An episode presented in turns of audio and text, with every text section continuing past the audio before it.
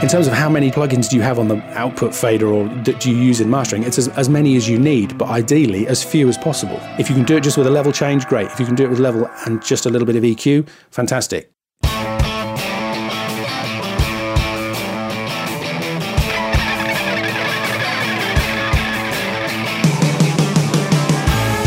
Welcome to Recording Studio Rockstars.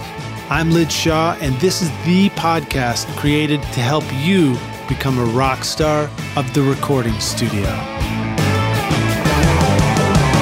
Hey, everybody, it's Lij Shaw, your host for Recording Studio Rockstars, the podcast bringing you inside the recording studio.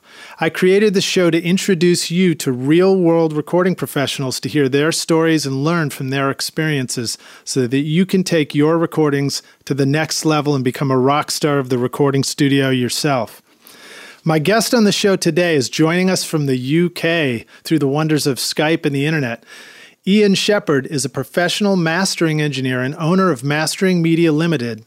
Ian has mastered thousands of CDs, DVDs, and Blu rays for all the major record labels, TV stations, and independents, including several number one singles and award winning albums.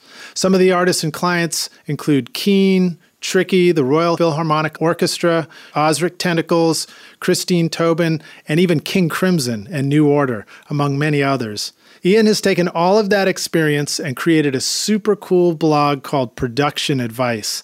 This is an awesome resource that can help you with your mastering, whether you are just starting out and wanting to master from home on your laptop or looking to deepen your understanding of what mastering is really all about. We will also talk with Ian about his home mastering masterclass and also about his cool plugins.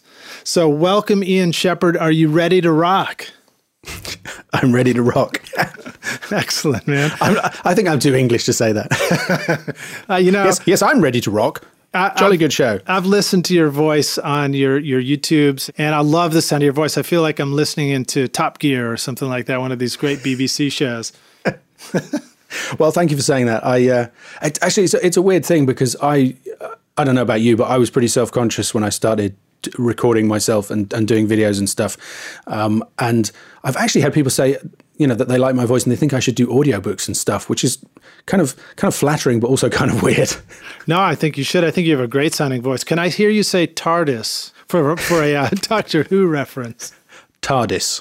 Okay, but it reminds me. See, I have to tell you, I just saw a thing on uh, social media somewhere, which is a hoodie. I don't think it exists. I think it, you know, I think it's some, somebody's made it up, but it, it has. It's very cool because it has a treble clef with a musical stave on it, um, and it has four four, which says common time, and then I think it has nine eight, which is compound time, and then it has seven eight, which is complex time, and then it has a TARDIS, and it says wibbly wobbly timey wimey. I think we do a lot of that here sometimes, you know, yeah. live musicians and all. Well, so Ian, I'm excited to have you on the show. I've given uh, our listeners, our rock stars, a, a brief introduction to who you are. Can you tell us a little bit more about yourself in your own words and, and how you got started in this? Yeah, so so I've been mastering professionally for 20 years now, which is scary. And I think I'm unusual because I went straight into mastering after pretty much after college. So I did I did physics with music at college, two separate courses. So I'd literally do quantum mechanics in the morning and then Bach chorales in the afternoon. Um, wow. But they had a, the, the the physics department had an acoustics section, and they had a recording studio and then the second year they had a brand new recording studio which was really cool except that the builders didn't believe the plans and they concreted all of the cable channels up.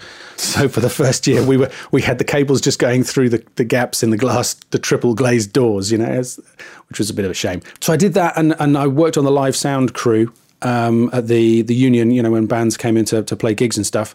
Um, and then i left and sent off loads of letters trying to get jobs in places, um, worked at a local studio for free, and then I got offered this job at uh, SRT, Sound Recording Technology, which was the company I worked for first, uh, which, as far as I knew, was a cassette duplication plant. Um, they did do cassette duplication, and prior to that, they had done vinyl pressing. But by the time they got in touch with me, they were a, it's a CD mastering uh, facility. I knew nothing about CD mastering, just said yes because it was a job in the industry, and uh, I ended up being there for 15 years so it was I was really unusual. You know, lots of mastering guys have already had a career as recording engineers or mixers or producers, and then they get into mastering later on. Um, at least that's how it used to be. Mm-hmm. You know, whereas I kind of I was trained from the ground up pretty much, and yeah, so that, that's kind of it in a nutshell. Yeah, I've certainly heard stories of mastering engineers here, like Hank Williams, for example, talking about starting out as a tape op and and assembling tape, and then just kind of. You know, that gets assembled and then sent to the vinyl, and then before you know it, you're a mastering engineer. Yeah, well, there's a fascinating bit in the book, um, Abbey Road to Ziggy Stardust. Fantastic book. Everybody should read that book. Where he talks about starting out at Abbey Road back in the, the like mm, 50s or 60s, and you became a mastering engineer first because back then it was like it was crucial to know what the the format could handle in terms of in terms of level, in terms of bass, in terms of sibilance. So you would cut lacquers, you know, reference copies for people and stuff first, and it was only when you got the hang of that that you were allowed into the recording studio. Um, but uh, yeah, I didn't do the kind of that standard tape op route, but I did start off. You know, for the first I don't know six months or so, I was basically copying tapes, just compiling compilation albums from stuff that had already been mastered, and it was just you know track three from this, track four from that. So it was learning about digital sync and uh, reference tones, and you know listening for technical faults and gaps, spacing, PQ, all that stuff. We don't have to worry about anymore because the computer does it all for us. Mm-hmm. Um, have you experienced any bit of a resurgence in vinyl mastering or, or, people releasing vinyl records over in the UK, like we've seen here in Nashville, for example? Yeah, absolutely. I mean, I don't do I don't do vinyl cutting myself, but I've had um, four or five projects in the last year where people have said specifically, you know, have uh, requested 24-bit files that are going to then be sent on for vinyl mastering. Um, so yeah, definitely, it's it's it's a thing here as well. That's pretty cool. So now you've been in this for long enough to have seen some different formats come and go. Can you talk a little bit about what you've seen as far as, um, you know, what's the listener's experience? What are they listening to music on through your career, and, and what are they listening to music on today? The interesting thing is, I mean, it's it's for my career, it's always been digital. I mean, the funny thing is, when I started out at SRT, the big selling point was that it was 100% digital mastering. You know, nowadays everybody's like, oh, it's all about the analog processing chain because that's the stuff that costs the money. But back then, if you wanted to master a, I mean, you needed several hundred thousand pounds worth of gear just to create a CD master, and the CD master was a, a U-matic tape, you know, like a like an old Betamax video cartridge. Oh yeah, was it like a F one or something like that? I remember some format. No, like well, no, they, they actually okay. So it wasn't like a Betamax because that was like an, an F one. Basically, was a Betamax. So no, it was it was bigger, um, much bigger than a VHS cartridge or anything else. Big chunky cassette thing with a huge machine, and then you needed a you had a 1630 processor and you had a computer to do the, the PQ encoding, the start and end IDs and all that stuff. And, and that tape was the only way to get, and that would go off to the plant for the glass mastering. And I mean, I remember when recordable CDRs first came in, you know, and they were 20 pounds a go. Um, yeah, yep. Uh, whatever that is, 30 $35. And you recorded them in real time. Yeah, and I, as I recall, if you were an artist and you were getting a reference copy of your CD to take home with you to listen to how your mastered record would sound, it might cost two hundred dollars per copy or something like that. They used to, yeah, they used to mark them up um, to. But I mean, even then, that's because they were run in real time, and probably the studio only had one CD recorder, you know, and the blanks costing twenty quid each. Well, the if, recorder if, if, probably cost a, a, fortune. Yeah, exactly. Um, yeah, and it was a big deal to get a CD to take home with you you know, back in those days, people were excited about CDs. It kind of sounds. Um, but today, it's it's not like that today, though. Yeah. Well, no. In terms of the listener experience, I don't know how much has changed. I, guess it went. I don't even think think it went through a bad patch because you know CD carried on, MP3 came in, but it wasn't really an alternative to CD. Now at the point where CD is actually being kind of fading away, I would say that the the lossy encoded stuff, you know, the AAC that you get on iTunes and I mean, even the I'm, I'm not a big MP3 fan, but you, uh, you can get a reasonable quality MP3. Um, so the difference in terms for the for listener in terms of those formats is probably not that huge. It's not nowhere near as big as the difference from people kind of upgrading from vinyl or cassette, for example. Mm-hmm. Although yeah. Bobby Owsinski just said that cassette is having a, a comeback as well, which is well, that's very cool. I, am glad to hear you reference Bobby. Can you uh, introduce Bobby Owsinski to our listeners because he's a great resource as well. Absolutely. If if you guys aren't listening to his podcast, I highly recommend it. So I first came across Bobby, mm, yeah, probably almost twenty years ago. I was when I first, maybe a few years after I got into mastering, uh, there was the internet was a new thing, and there was this thing called the Mastering Web Board, which was basically uh, a forum Um, but it was very primitive, you know, in comparison to say Gearslutz or whatever we we use nowadays. Um, and there was a bunch of mastering engineers who we would get on there and you know kind of talk about stuff and gear and all the rest of it. And he was there then, uh, you know, writing books. I mean, he worked, I believe, as a uh, a recording engineer and a producer. Um, and then moved into he's written some insane number of books it's something like 20 or 30 books now it's interesting because he's talking to independent musicians, but he also has that kind of music industry perspective on things. So I'm always interested to hear, you know, his take on Apple Music or his take on the latest copyright thing or, you know, some of the stuff that's going on in the industry that which I, I find really interesting. Yeah, he's always got new stuff happening in music so you can kind of feel up to date with everything. So you started out in mastering. You've seen us go through all these different formats, and you've been mastering for years. Have you worked in a number of different mastering studios? Have you um, always mastered from your own studio? What's that been like for you? So I, I literally went from college to SRT, where I worked.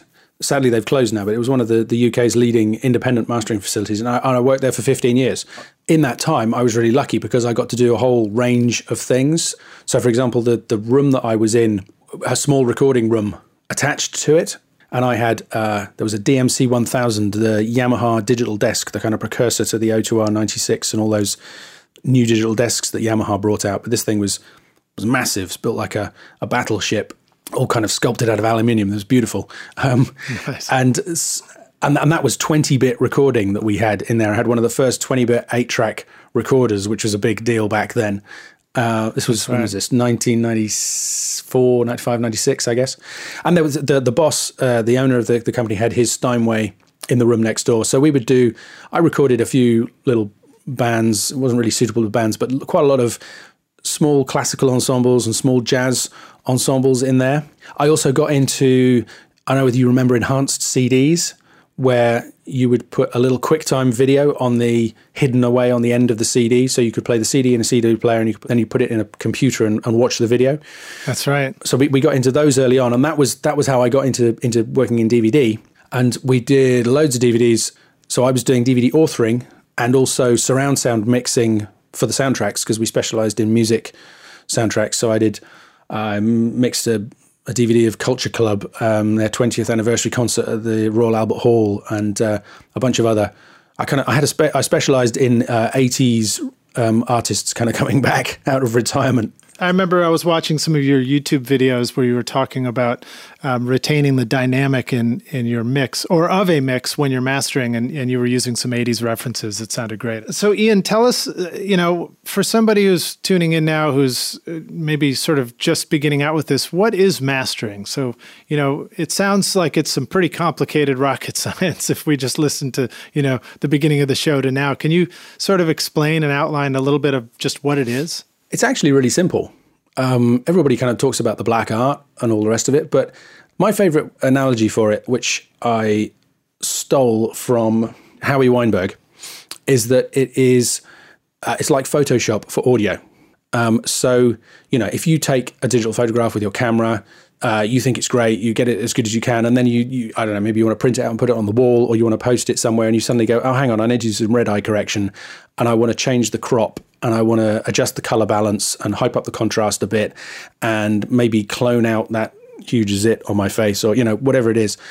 Mastering is kind of like that for audio. It's about taking the mixes, which are obviously the best you could get from the recording and the mix, and and taking them to the next level. And in particular, I guess the Photoshop analogy works, but it's almost more like if you wanted to do an exhibition of your photos. Say you were going to choose 10 photos and put them up in a in a gallery. How large am I going to print this one? Maybe this one's going to be black and white. How much space is there going to be between them? Which one's going to go opposite the window? Which one's going to go in that little section over there? It's so uh, if mixing is balancing the tracks within a song to make a, a song, I would say that mastering is balancing the songs within an album to make an album. Mm-hmm. Um, so it's how loud should one song be in comparison to another, tweaking the EQ, working with the dynamics to get the, the best possible result. But the actual process of it is, well, so one of my pet hates is, is YouTube videos that kind of have, you know, seven steps to this, that, and the other in mastering. And they kind of give you the impression that you just throw the kitchen sink at it. And people are always sending maybe their mastering chains where they're saying, well, I just use, and then they reel off like 10 plugins in a row. And for me, 90% of the time, uh, mastering is EQ, compression, and limiting, and and that's it. Um, when I started out mastering, when the, the the loudness wars hadn't really kind of fully kicked off, it was just EQ and limiting. Well, so hold on, let me stop you right there. For especially for somebody who's new to this, what are the loudness wars? people think that louder is better. And louder, it, it is true. If you play to somebody two things that are otherwise the, exactly the same, the one that is slightly louder will sound slightly better to them. You hear slightly more bass, slightly more treble, and nobody knows why. It could be, um, you know, some kind of evolutionary thing where we, the the, the saber-toothed tiger that's breathing down our neck is, is more important to pay attention to than the one that's kind of over there behind that bush. So our brains make things that we think are closer more important to us. I mean, who knows? Anyway, size is important, and and you know that applies to sound as well. It, basically, what that means is if you start turning things up, you can make things sound better without actually making any improvement. That works, providing you've got enough headroom. Um, but the problem is that all the physical formats that we have, whether it's vinyl or cassette or you know, and, and digital, have some kind of limit on on how loud you can go. And in digital, it's zero dB full scale. And once the, the peak level of your signal starts getting up close to that, it's either going to clip, which is probably going to sound nasty, or you have to do something else with it. That means compression or limiting or soft clipping or overdriving converters, something. There's always a compromise involved in those. And what's happened is over the years, in an attempt to sound better than everybody else, people have just gradually pushed the level up of what's going down into the into the file, basically Yeah. Um, so that th- there's just nowhere else for it to go. There's no room at all. The music is getting crushed up against that brick wall ceiling, and that's that's the loudness wars. It's the idea of everybody wanting to be louder than everybody else. Well, yeah, and it used to be, you know, back in the 90s and, and early 2000s, even, you'd have a couple of CDs and you put one in and it sounds a little louder than the other one. And you might think, "Uh, that sounds pretty good, you know? Yeah, it's fooling you. It's it still works.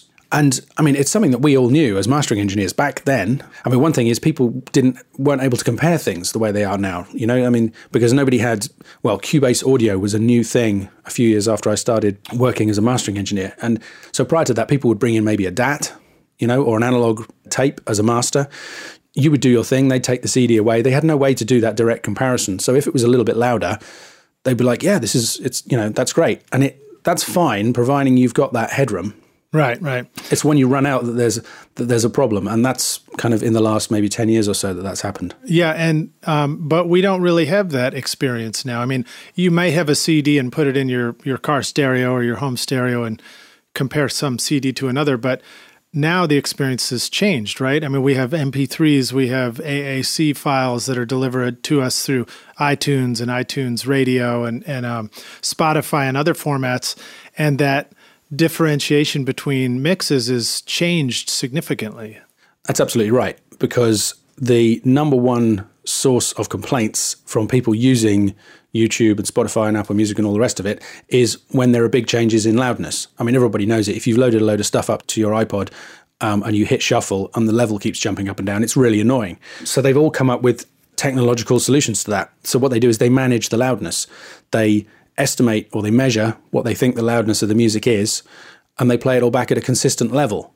And that now applies to Spotify and YouTube and Pandora and iTunes Radio. And I mean, to be honest, it even applies when people listen at home. I mean, the first thing you do when you put a CD on is adjust the listening level so that it's comfortable for what, you know, if you're at a dinner party, you turn it down. And if you're, you know, um, a regular party, you crank it up. Yeah. Um, but, but you make that decision based on what you hear coming out of the speakers in the first 20 or 30 seconds. So that advantage of being loud, in quotes, doesn't really last very long, even in that traditional setting. And I mean, what we hear on the radio and on well on TV now, it's regulated by law in the US at least because uh, people were so annoyed about adverts that they introduced this thing called the Calm Act. So as a broadcaster, you're now required to play everything back at a, a regulated loudness level. And on radio, it works slightly differently. They run it through extra processing to achieve that, but it, they've always evened out the, the levels on radio so that you can have a consistently high signal level for areas where the, the radio signal was weak. Yeah, and I mean, people's experience these days is playing it off of Spotify, you know, Yeah. or something like that. So I mean, so I mean, like those old challenges don't even exist anymore. No, I mean, I, I, I've done a video in the past uh, that's basically kind of runs on the thing that loudness is pointless. Um, Right. Now, that's not exactly true because what I will say is that, I mean, as a mastering engineer, one of the things I do is make things louder pretty much consistently. Um, too loud is bad, but too quiet can also be a problem. Too dynamic, you know, if you have if you don't have enough dynamic management in the mix, you might have uh, a song where you know the the chorus sounds great, but then the verse kind of just disappears away from you. You know, it doesn't have that same presence. So you, so you adjust the volume level so that the verse sounds right, and then when the chorus comes in, it blasts you. Or you know, it doesn't work in slightly noisier environments, or it doesn't sound so good on smaller headphones, that kind of stuff. So you definitely need to optimize the dynamics, the the amount of contrast between loud and soft. So basically, you you help people make their record sound awesome. Yeah, like it's, it. it- it's about finding it's about finding the sweet spot. I like to sum it up like that. Just make it sound great, you know? Yeah, absolutely. I know. Well, the, yeah, that's the tagline of my website: is make your music sound great. Right, right. oh, yeah, we didn't. I should have added that in the quote in the intro, but um, I'll paraphrase it. Basically, you said you want people to have a jaw dropping experience of a record sounding so awesome. Exactly. I, I, I want them to kind of say that sounded amazing. You know, that's that's my goal. That's Yeah. there's been a few times when that's happened to, for me with uh, stuff that I've worked on, and I want everybody to have that happen to them.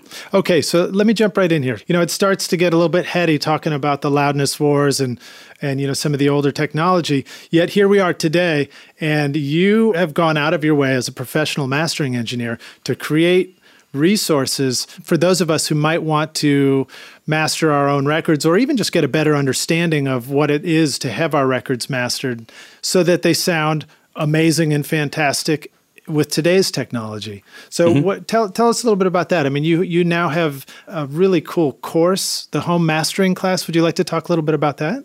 Yeah, I mean, it's you know, I'm a professional mastering engineer. I've spent 20 years learning how to do this. Um, I'm still learning how to do it. So, of course, if you want the absolute best for your music, I would always say bring your music to me um, or somebody else like me. Um, but I'm also aware that um, not everybody can do that, and not everybody wants to do that. You know, there are people so many people out there who i mean the whole process recording mixing producing they it all fascinates them and why would that be any different from mastering my perspective on that is they're never going to want to, to pay me or anybody else to do that for them i want to help them do a good job of it you know because what i saw when I first started kind of exploring what was out there online and what you see all the time on the forums and stuff is just so much of what is bad advice, in my opinion. Um, like, you know, people just putting 10, 15 plugins on their master bus, stereo bus, you know, that kind of stuff. So now wait, can I put 14 on? Is that cool or 13? You can have three 3. All right. and be thankful. No, I mean, it's the no, magic number, you know. well, th- there you go. It's it's not about the number. It's it's well for me. It's about minimalism. One of the things that I cover in the course is this idea that stage one you get the level right, the loudness of the song, um, meaning how loud it is in comparison to everything else. Then you can listen to it and make a fair judgment with the EQ. Because just going back briefly to that whole thing about th- the reason that louder sounds better to us than quiet sounds is because of this thing called the, the Fletcher Munson curve or the uh, the equal loudness curve, the smile curve. It's the reason that old amplifiers used to have a loudness button on. So when you turned it down, when you turn sounds down, you hear less bass and treble. It's it's just a thing that happens in our brain when we hear it. Well, hold, hold- let me interject this. So it used to be, you know, you'd go down to the to the store and you'd get one of these big giant stereos that has the tuner knob in it and everything, and and would connect to your record player. And there was a button on there always called loudness. That's that's the thing. That was you turned the level down, you would hear less bass and treble. So you push that button, and some of that bass and treble would come back. Mm-hmm. And nowadays, it's actually built in because we have there's DSP, there's computer chips in everything. Um, it's pretty, most modern amps. You turn it down, it does that automatically, and it scales it depending on the level. So it's more effective than the original thing. But it was it's weird that it was called a loudness button because really it was there for listening to music quietly. It was it should have been called the quietness button. It should have been called the quietness button. Um, I guess that doesn't sell as well. What that means is if you change the level of something, it changes the way you hear the EQ, right? I mean, one of the things I recommend on the course is that people use reference tracks. Uh, The challenge of mastering your own music in a home studio is you don't have a professional mastering studio and you weren't trained as a pro mastering engineer. So, how do you know what it should sound like in the first place? And the answer is to get reference tracks, to get songs that you think sound amazing everywhere choose the one in the genre that kind of fits with what you're trying to do and you compare your stuff but if you do that with an unmastered mix and a mastered mix your unmastered mix is going to sound puny in comparison because the mastered mix has had all of this processing done to it to lift it up to, into the sweet spot and possibly beyond, you know, and to optimize the EQ and the stereo width and all that kind of stuff. That, that's not a fair comparison for you to just listen to that in terms of your mix because because it's louder, it will just automatically sound better. So what you want to do is turn the level of that down until you're hearing a similar loudness to your song, and then you can start to make a fair comparison. And the the same thing applies at all stages of mastering. Whenever you compare anything, you should equalize the loudness to make that comparison. So if the first thing you do is set the level so that you can make that fair judgment, then you can judge the EQ. Then you can think about, well, are the dynamics working? But as soon as you change the EQ, you change how loud it seems to be. Mm-hmm. And as soon as you change, if you, if you add compression or limiting, you're changing the relationship between the loud and the soft stuff, right? So you're also changing how loud it seems to be. So then you have to go back to the listener and think, well, is the level now right? So you tweak the level again. And then you think again about the EQ and then about the compression. And you go round and round in this and you kind of hone in on this perfect uh, sound for the song. You used a word earlier that I want to reference here because it's a very British term for making music and I love it. It's called balancing. You guys in, in the UK, you talk about doing a mix of music and you call you say we balanced the mix, you know, mm-hmm. or um, and then you talked about balancing the songs in the mastering process between different songs. And now you're talking about balancing these different elements that will make up the final master for that individual song. It's all about balance. And the thing that I like to say is it's about balance, it's not about matching. There are people who think that like there are plugins, you know, there are EQ plugins that will analyze the EQ of one song and then kind of bolt it onto another song to try and make one sound like the other. And people think that that might be a useful tool in mastering. And actually, it's kind of almost completely useless because, I mean, just to take an extreme example, why would you want an acoustic guitar ballad to match the sound of a full on rock tune? You know, you wouldn't. You want them to work next to each other. You want them to to sound like they're in the same sonic world, but you don't want the acoustic guitar ballad to be as loud or as bassy or as trebly as a as a full band arrangement. Mm-hmm. So you're not matching those two songs to each other. You're balancing them next to each other. And so balancing doesn't even necessarily mean that they are equal. It just means they're kind of the relationship with them is is perfect. It's kind of I, this is where the scientist in me starts coming out because it's it's almost like a mathematical thing. You know, it's almost like a well, you know that thing if, when you're balancing things. You know, old fashioned scales where you have you know you have your vegetables on one side and then you put lead weights on the other, and when you, when the thing right. balances, you know, I, I do that all the time. There's going to be people listening to this going, "You do what?" It's like you just put it on the thing and the computer beeps. Anyway, what happens if you make one side of the scales longer? right? The lever effect comes into place, yeah? So suddenly something that is half the weight can exert twice the so you can have a smaller thing balancing with a bigger thing. It's still balanced, but there's no way those two things are equal. Yeah. And it's it's the same in music. And so that's why I kind of go on about balance all the time because just to go back to what I was saying before, the whole point about doing that process that I described, level, then EQ, then compression, then listen again, is that if you just turn the song up and it sounds perfect, well then your job's done. Yeah, it's it's still been mastered, right? Because the mastering process is the is, is the process of listening to that song, deciding how loud it should be, and then going, it sounds great.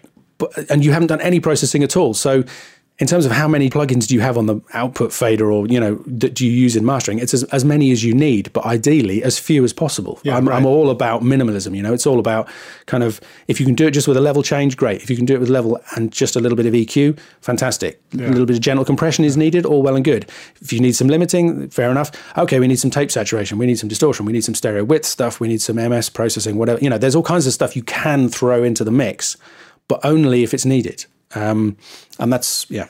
Well, so let me ask you this question What are some of the most frequent questions that you get from people initially when they're trying to learn how to master themselves? What are the things that people mostly want to know about that you have gone out of your way to make available to us and teach us in the home mastering class? The big one is how loud should it be? Uh, you know, how loud is loud enough and how loud is too loud? Then after that, it's because it's interesting. You've put me on the spot there slightly because what the course is now. I've been running it for a couple of two or three years. Whenever the course runs, every week people get to send me questions that mm-hmm. I I answer to them in a either a podcast or or a video. But what I do is when there are commonly asked questions, I make new stuff to go in the course so that those questions don't come up again. So it's now got to the stage where actually there aren't that many questions that come back to me. The first video in the course is called Home Mastering Essentials, and it's basically the thing I was just telling you about that process of level EQ and compression, but with more information, more context. I tell people how to choose. Like one of the big things is how loud should your monitors be when you're mastering. So I go through that whole process of how do you set that up, how do you choose reference tracks, um, and explaining that process and going into more detail about it. And lots of people uh, have said to me that, that, that as far as they're concerned, the the course is worth the price of admission just for that one half hour video. That's so great. Yeah, I think people just have they've got so confused. They think the mastering is so complicated, and I, I keep getting people saying to me, "It's so great that you just." You know, demystify it. That you make it simple Yeah. and, under, and understandable. I mean, the other thing I would say is that, in particular, I've got another product called, which is a just a you download it in one go. It's called Home Mastering EQ, and it's specifically about using EQ for mastering. And because people would always say to me, "How do you know what it should sound like?" And I would always say, "Well, I just know. I just it's just like an instinct." And that is true to a certain extent, but when I started to think seriously about how am I going to explain this to people to try and help them, and I started coming up with guidelines and rules of thumb and procedures and ways of thinking about it that you can follow, I suddenly kind of had this realization that, oh, I was trained in this stuff 20 years ago. It's just that because it's 20 years ago, I'd forgotten that I was ever trained. You know, I've kind of been quite arrogant in a way and kind of assumed that all of that training that I got was just me being talented. And it wasn't. It was, you know, I, the first album I mastered took me two days and I gave it to my my mentor at the studio, and he said, "Yeah, okay, but do it again." So I did it again. It took another, you know, and that kind of went on for months or years until it got to the point where I would master stuff, and he'd go, "Yeah, okay." So yeah, I'd kind of internalized all of that learning that I did as part of that process.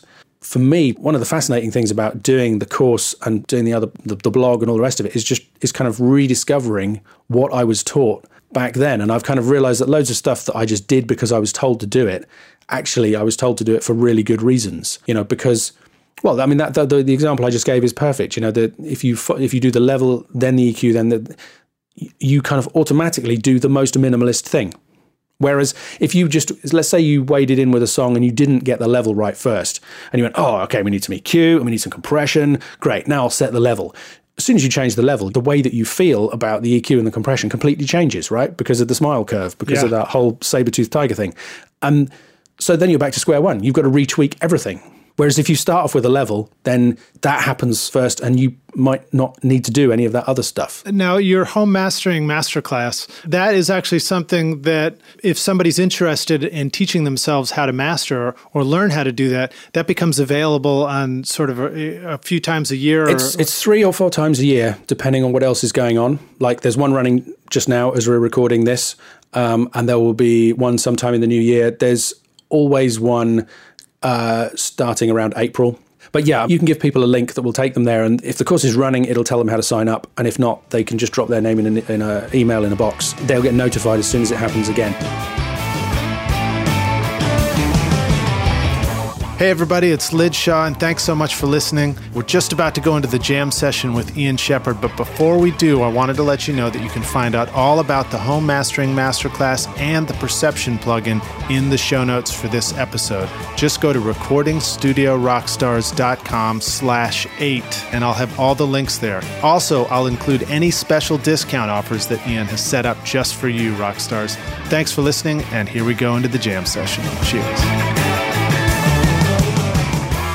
Ian, I'd like to take you into the jam session next and uh, ask you a few quick questions that you can give kind of quick answers to, and we can also talk about the plugin that you've developed. So the uh, the first one was tell us a little bit about what was holding you back at the start when you were getting into recording and mastering. You know, something inspiring to people who are at that point now and think, how can I do this? I had no gear. Uh, so so I I went to university, like I said. I did the the course, and I got home after I graduated, and I had nothing. Uh, to the point where I was making. I, I wired up. I had a, a record deck and a CD player, and I ran one into the left channel and one into the right channel of my cassette deck, and I was make, making kind of ambient mix tapes by by kind of fading things in and out on the left and right channels to, to kind of create this this thing. And and I so what I did is I persuaded my parents to buy me an Amiga computer. That's another thing nobody will remember. The cool thing about the Amiga was it had a built-in 8 bit sampler and it could play back four simultaneous 8 bit samples. Um, and they had you had software for these. Were, it was called Tracker software. It was like really primitive sequencing software, and that enabled me. It just it just got me started. I was able to make noises, you know, and start writing little kind of tunes, and and then I went to work at that studio for free. Um, and I kind of turned up initially and said to him, you know, do you want? And he was like, no, I don't need anybody. So I would go along to a class that he ran one evening for for college kids, and just kind of write strange little pieces of music in his class and and then help him clear up afterwards without having to be asked and eventually he was like oh well now i need somebody and you know you're kind of helpful so let's try that and i mean he was the guy who said to srt when they phoned up i don't want to tell you where he is because i want to employ him which That's is great. about the best recommendation you could get for anybody so i would say just get into it somehow anyhow it doesn't matter what the gear is it's what you do with it Awesome. Great advice. Great advice. And people certainly have a lot more gear available through software and computers now than you might have had at that point. Oh, completely. I mean, yeah, nowadays, $300 laptop and some free software, and you've got something that is probably, technically speaking, better quality than what the Beatles recorded their entire output on, you know? Um, it's, I, I, okay, that's probably a controversial statement, but you, you, know what I mean? In terms of yeah. signal to noise ratio and distortion and all that kind of stuff, you know, it's, uh, yeah, it's like night and day. All right. So, what was some of the best advice you ever received about recording when you were starting out? So, this is a piece of mastering advice, and it was, I don't remember who gave it to me, but it was after I had been banging my head against trying to get this thing, I think it was a live album, to sound good, you know, for hours. And I kind of, I despaired and took it through to one of my colleagues and said, you know, I just, what am I supposed to do with this? Um, and he listened to about 20 seconds and he said, that's good. You're there. It, it's never going to sound any better than that, you know. And he reeled off a list of problems with the recording, which I knew about. That was what I'd been trying to fix. And he just said, you know, there's, there's nothing really you can do about any of that stuff. You're just going to have to, you know, do what you can with it and then let it go. And that was a really valuable lesson, you know, the understanding of the difference between what you have in your head for where you want something to go and the reality of what has been recorded. I mean, when you're recording, obviously you want to try and get as close as you possibly can to what's in your head. But even then, there, there, are always limits in terms of the quality of the instrument or the space you're recording in, the player. And when you get to mastering, typically, you know, you've only got a stereo file to work with. It it is what it is. So I think it's a really valuable skill of mastering is to quickly assess what the potential of the piece of music that you're working is and achieve that potential and then not waste any more time trying to take it beyond that. You know, one of the biggest differences between a pro mastering engineer and somebody who does it, you know, kind of occasionally or for their own enjoyment is probably the time taken. It's rare that I take more than a day to master something, but I've heard people say that they spend weeks or months mastering their work. And maybe that's time well spent. You know, maybe they're learning a load of lessons along the way, but I think there's a good chance that actually they would be better spending their time doing more recording and mixing and, and, and writing songs because probably they achieved the best result that they were going to get for that song pretty early on in the process. And, you know, the trouble is, it's really hard to know the difference, to have those instincts. Well, fortunately, the solution for that is just keep doing it. You will get it right. Yeah, it's. I'm a huge fan of the uh, Hitchhiker's Guide to the Galaxy, mm-hmm. um, and there's a bit in that where one of the uh, there's a there's a radio broadcast going out, and it kind of says to to, to all uh, evolved life forms out there, and to the rest of you guys, the secret is to keep banging the rocks together, guys. That's and, right. That's right. That's the secret. Okay, so next up, can you share with us a recording tip, hack, or secret sauce? From your experience? Something that somebody could use right now? I've already mentioned it, and it's it's loudness matching, um, and it's so simple and it's so powerful.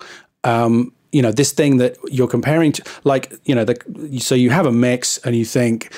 Uh, the vocal needs a little bit more 2K, so you add that in and you think it sounds better but you're not comparing it to what it was before, by you know you bypass it in and out to hear how it sounds you go yeah I think it sounds better and then later on you realize that actually you've just made it the vocal is cutting through a little bit more but it just sounds kind of hard and bright, and that's not what you wanted. Whereas if when you've done it before, when you were bypassing the EQ, you had also just knocked the fader up and down slightly to compensate for the change in loudness that that EQ makes, you would have had a fairer picture of the way that it sounds. Mm-hmm. And it applies so much in mastering. You know, you add uh, a tiny little bit of low end to to beef up the kick, and you think it sounds great, but everything you do changes the way the loudness sounds. And if you don't match the levels when you try and decide if it was a good idea or not, then that's when you run into problems. That's the problem with the loudness wars. People keep pushing the loudness up and up and up, and they think, yeah, well, it sounds louder, it sounds better, until you match those loudnesses and you realize that the one that you pushed right up against the stops has lost all of its life and its punch and its impact and you know its detail in the process. And you got fooled by the loudness into thinking it was sounding better and it was just louder. Yeah. um, and it's you know i mean it's that's i think that's such a big deal. That's that's what my plugin is that i've developed. Um, i developed this plugin called perception which which does it it does it automatically. So for me when i used to master it would be here's the song do all my processing now i have to loudness match to do my a b comparison to make sure that what i did was a good thing to do um, and perception basically automates that process. So you plug it in, you do your stuff, and you get an instant bypass of all the processing you've done with loudness matching so that you can get a fair, objective picture of the changes that you're making and, and what's happened without being fooled by the loudness. Um, mm. And the thing about it is, it, it's, it's, like I say, it's so powerful because I mean, it was my idea for the plugin, mm-hmm. you know, I, and, but it's amazed me at how much difference it makes. And I think one of the reasons is that it makes it so much easier because back when I would, didn't have the plugin to use, you know, I would do that process of loudness match, compare, and then I'd make some adjustment, and then I'd usually go, okay, that's fine, and I'd move on. Whereas now what I do is like make my changes, use perception, okay, make a tweak, use perception again, right? To hear it, it's a much finer difference this time. But again, I make, and I'm like, oh, well, you know what? Now I've done that, I could do this, and then you use it. So it you kind of I think of it as like a microscope for the for the for the mix and for the sound. It kind of it reveals things that you otherwise wouldn't be aware of. Um, so, but people don't have to. You can do that yourself. You know, you just need. There are loads of loudness meters out there now. Um, the mm-hmm the uh, they use LUFS loudness units full scale to to measure the loudness. So you just measure the loudness of what you had before, measure the loudness afterwards, and then adjust the levels so that they match, and then you can do that comparison yourself. Yeah, but I want to use your plugin, so tell me more about that. it sounds really cool. So Perception is a plugin that I would add somewhere in my my plugins chain, and it will automatically um, match uh, sort of my all my plugins in bypass versus all my plugins in. Am I understanding that correctly? Yeah, so it's designed to be used in mastering. So let's say, as part of the mastering process, you add uh, 3 dBs of 100 hertz and you boost the level by 6 dBs, and you've got a tiny little high shelf in there.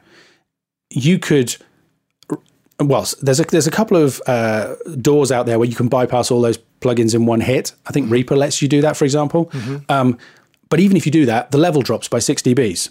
And you know, we talked about it several times. When you do that, you have no idea then whether that change that you heard is, is good or not. so perception, you put it's got two bits to it. There's the the source and the controller. So you put the source in at the beginning of your plugin chain. You put the controller in at the end, and while the music's playing, it measures the loudness before and after, and it balances them. You hit balance, and it matches the loudness. So that when you hit bypass, um, it's like hitting bypass of all the plugins, but with the loudnesses um, as near perfect matched as you can do.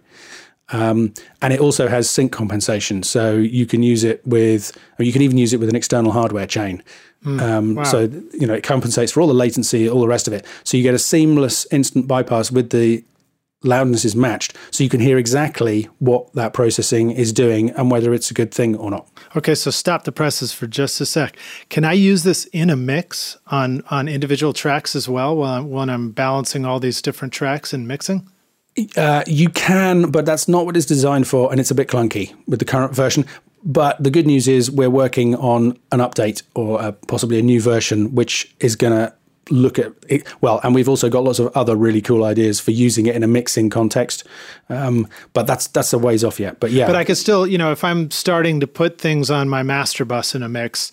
Um, and affecting the, the whole master bus, or I'm just turning up my mix, making it louder for a client as I print it. That's an opportunity to maybe use this to really check the difference. And yeah, absolutely, it's it's perfect for any processing you've got on the two bus um, on the stereo output. You can use it exactly as it's intended. And you can use it on individual tracks within the mix as well. It's just you can't listen to them within the context of the mix. Yeah. With the current version. Yeah. Um, and that's what we're going to add. It's so cool because I definitely know what that's like to have a mix, work on it, then start putting stuff on the two bus and turning it up louder. And then I'm like, oh, that's that's a little bit louder. I, I think it's better, you know, until you get out and you listen back later and it doesn't sound like what you thought it sounded like outside of the studio or wherever.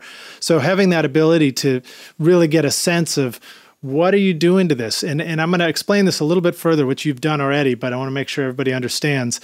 You talked about adding plugins to a song as you're mastering it, and it makes everything sound a little better. And then if you bypass all the plugins, well, then the level drops way down. So you you're inclined to think, well, that doesn't sound as good when it was down low like that. This has got to sound better. But the reason why you can't really tell is because if you were to take that low one and just simply turn the volume up, that's what you get with this perception plugin. You get that understanding of how it sounds if you were to just turn up the volume of your volume knob mm-hmm. and and compare, you know, because you could accidentally and and maybe people who are listening to this now have experienced that i know i've done this before you can very easily and accidentally take some of the life out of your mix by over processing it um, just trying to turn it up and make it louder Mm, absolutely. And I mean, I still do it after 20 years doing the job. You know, it's, you know, you hear the song, you're kind of excited about what you want to achieve. You kind of, oh, I'll have a bit of this, bit of that, you know, and you get to the end, you think, yeah, fantastic. But if you take the time to exactly either turn up the original or turn down the one you're listening so that they're, they're matched, then you might realize, well, actually, I mean, usually for me, it's a balance. You know, it's not like you, you don't usually go, oh, that was a completely crap thing to do. Um, it's usually, well, I like that, but I've gone a little bit too far. Or, okay, that's an improvement, but I've also maybe sucked a little bit of the life out of the snare or whatever, you know? So it's, it kind of enables you to fine tune that and yeah, just, just get a better result. It's kind of like having a, a, pint at the pub, right? I like that, but I've gone a little bit too far. by the end of the night, perhaps. Okay, so Ian, thank you so much. Let me get hit you with a couple of last questions, and then we'll jump off. This one's a little bit of a curveball, but can you share with our listeners a great resource, maybe for the business part of running a studio or a mastering studio? You know, something whether it's software or or a technique of dealing with the business aspect of doing what you do. I feel completely unqualified to answer that um, because the business aspect of all this is something that I really struggle with. but what I would say, I mean, for me, you know, people say to me, uh, "What are you doing, giving away um, information and advice to people to do mastering? You're doing yourself out of work."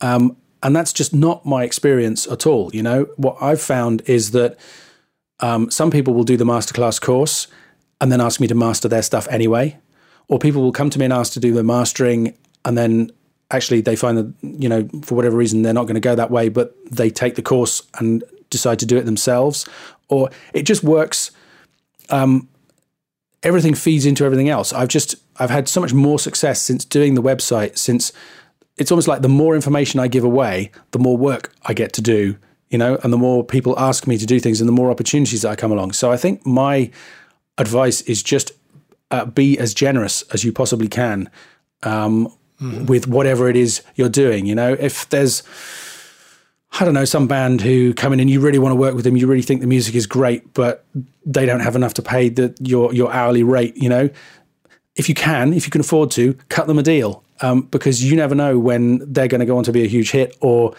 just talk to somebody else who's cool who comes in and wants to pay twice your normal daily rate. You know, or I think I just. Uh, I'm going to say it's not that I believe in karma, you know, but I do think you get back what you put out. Um, and that just keeps being my experience in terms of ever, ever since I went solo. Um, and yeah, I think that's that's my advice. You know, you need to be you need to get enough money coming in the door, you know, to to live obviously into whatever commitments you have. Mm. But uh, as much as possible, just yeah, be generous. Yeah, I think that's good advice. Okay, so last question, Ian. This is the big the big doozy. If you were dropped into a strange city and you could only take a simple setup for recording or mastering, what would you choose? How would you find people to record or master? And how would you make ends meet during the process so that you could continue doing this long term? This is supposed to be a short question.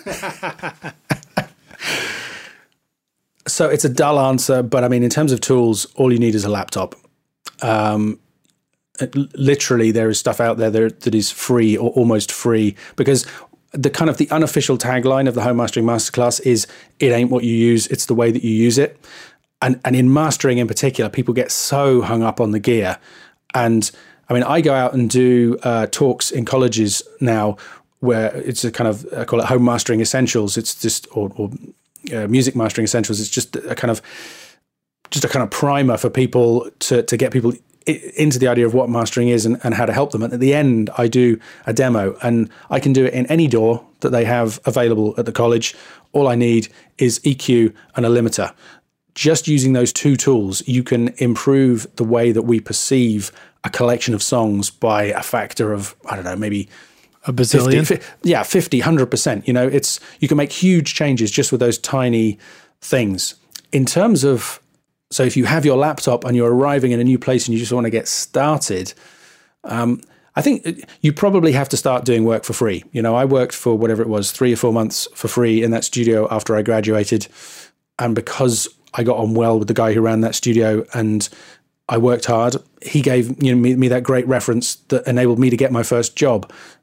These days, those opportunities are much harder to come by, but I think it still works, you know, to find somebody you like or you think is cool and offer to do something for them for free so that you have then you have proof right that you can do what you say you can do. If you if you want to be a mastering engineer you have to be able to take somebody's music and make it sound awesome. People aren't going to pay you to do that until you've shown them that you can do it. I'm not suggesting that anybody works for free for any length of time, but as a way of building up a portfolio and getting credibility, I think that's really valuable. And I think if you do that, because you know you're kind of like you said paying it forward be you know people are going to go well he's cool you know he did that for us and they'll mention it to somebody else who maybe does have some money to spend and i think that you can you've got the opportunity there to snowball it into something that that takes you forward yeah that's great. Great advice. Uh, certainly was my experience starting out. You know, I just, any opportunity I could find to take my DAT machine and my two microphones and go record people, I did it all the time and I loved it. Great way to start. Well, Ian Shepherd, thank you so much for joining us on Recording Studio Rockstars. Can you let our listeners know how they can find you? So the website is productionadvice.co.uk. Um, you can find me on Twitter at Ian Shepherd. Uh, that's S H E P H E R D. I'm on Facebook. If you probably the easiest just to search for Ian Shepherd and um, look for my avatar, the same one that's on on Twitter and on the website. I'm on Google Plus somewhere, but I can't remember the link for that. Twitter is the one that I, I hang out on a lot. That's a great way to to say hello if that's what you'd like to do. Thanks so much for being here with us tonight. Again, I'm just really, really excited about learning more about mastering. I've already learned so much from you, and I look forward to learning more and more. So thank you. That's great. It's my pleasure. I enjoyed it. Thank you for asking me. All right. Cheers. See ya. Thanks so much for listening to Recording Studio Rockstars. If you enjoyed the show and want to help make it better, please leave a rating and review on iTunes to help reach more people. You can click directly over to iTunes or go to recordingstudiorockstars.com slash review for an easy explanation. And if you want more free content, all you have to do is text RS Rockstars to 33444. Again, that's RS Rockstars to 33444, and I'll keep you in the loop with articles, videos, and podcast updates. And I'll let you know about any upcoming giveaway offers, all totally free. Thanks for listening. I'm Lij Shaw, and this is Recording Studio Rockstars. Now, go make great music.